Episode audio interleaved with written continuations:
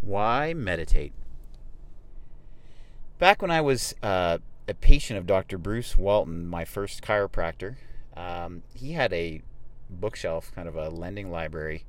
And one of the books that um, I picked up out of his library was a book called, I believe it was called How to Meditate by Lawrence LeShan.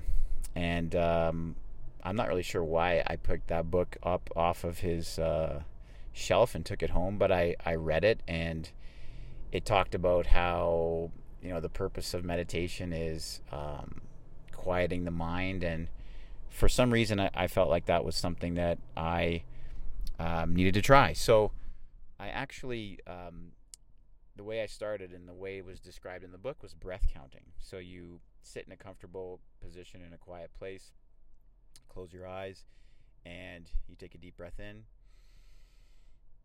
and you let it out and you count one and deep breath in and let it out. And that's two and you keep going and you keep going and going until you really um, feel your mind quiet down and and I did that and I remember the first time that I tried it um, I noticed during the the period of breath counting the period of meditation that I, I my body felt relaxed and felt lighter but the biggest changes I noticed when I started uh, meditating back then was that my life seemed to go differently um, outside of meditation. I feel like I was physically more uh, coordinated, like just little things like driving a vehicle. Um, I felt like more just crisp and clear with my movements, more in control.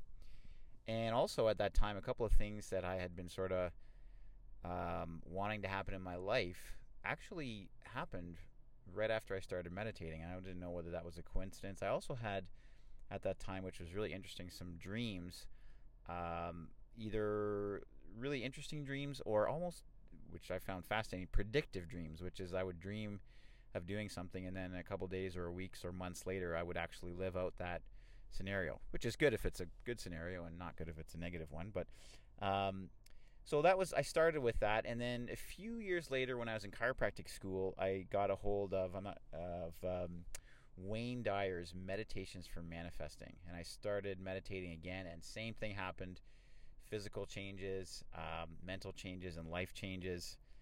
Then I got away from meditation again, and then got back into it um, around 2010 when I came across this getting into the vortex meditation book and CD with um, Abraham Hicks, which you can look that up and test that out. It's on YouTube.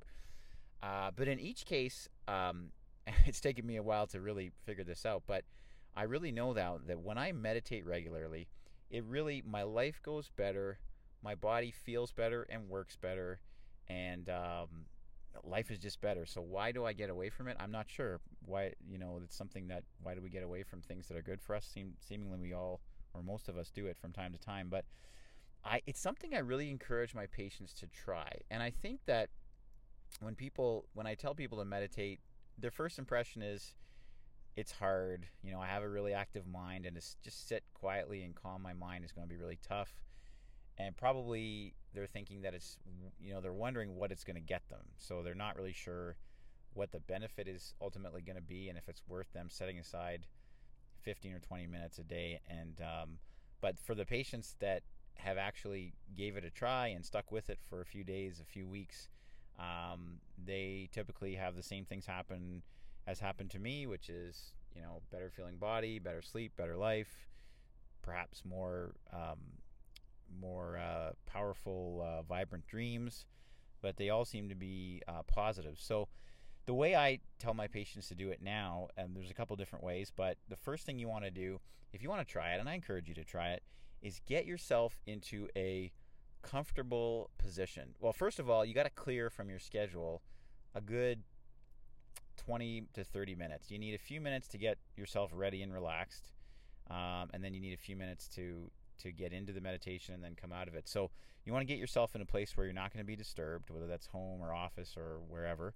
Um, you want to get yourself into a comfortable position. So that could be, it could, you know, it could be lying, it could be seated on a comfortable chair, it could be Uh, if you have, you know, on a on a yoga mat or a bed, you could prop up some pillows so you're kind of in a semi reclined position, but you want to be comfortable. You don't want to you don't want to have your mind getting drawn to things like you know an uncomfortable back or uncomfortable hips. Um, so you want to get yourself in a comfortable position. You want to make sure you haven't you know drank a bunch of water before you go because if you get interrupted by having to go to the bathroom five minutes in, that's no not so good either. So you're getting the idea that you want to get yourself ready to be uninterrupted. Then you get there and close your eyes and you can do uh, one of two things, whichever you think is easier. One is to just breathe in and out, like I did earlier, and just listen and to your breath. Focus on your breath. You can count if you want to. The other way to do it is to focus your mind in on some um, external sound. So, like a furnace fan or air conditioner fan or um, computer fan or something in the environment that that you can listen to if you're outside a waterfall something that's not terribly interesting like you know not radio or music or TV but a, a noise that's fairly consistent that is not that interesting that you can just sort of focus your mind. And what will happen when you do this is you'll start think you'll start listening to the fan and then your mind will start thinking about what you have to do next what happened earlier this problem and you just gently okay bring my attention back to the fan or to my breath and then my mind will wander again and back to the breath. So the goal here is not to have a completely silent mind. That is really tough and that's where people get frustrated. The goal is just to bring your attention back to something that's very um, calm and basic and then what's going to happen is your mind you're going to feel your mind slow down you probably feel some sensations in your body a lightness in your arms and legs maybe a, uh, a, a numbness, a tingling, not a bad numbness, but a good numbness, like a floating feeling if you really get into it. I always feel when I, in the first few minutes when I start, which I think is a good sign, I get little muscle twitches in my facial muscles, sometimes my neck muscles, um, and uh, I feel a little, almost feels like the sensation if you've been in a bubble bath and you feel like the bubbles on your skin from the uh, the soap bubbles. I get those feelings, and that's how I know I'm getting into it. And I think what that is is you know when our mind slows down our, our nervous system starts to um, fine tune our body and that could be one way i think you know when i tell patients to do it that could be one way that you um, do better between visits is that you turn down the tone of your nervous system you shift from a sympathetic into a parasympathetic state which most of us need to do which really um, uh, relaxes our body so we're less have less muscle tightness and and stiffness. So it's a great thing to try to do every day. If you do do it, um, do me a favor, shoot me a message and let me know what you noticed that day, the next day, um, in your body, in your life. Um, and if you do it and you have these amazing things, then you get off track, like I do and did and will do, then just okay, no big deal. Get back on when you can. Um, yeah, I think it'd be really cool. So thanks for listening to the podcast.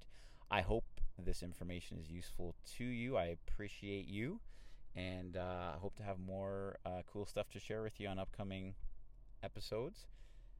I'm Dr. Pete Angarelli, and I will talk to you soon.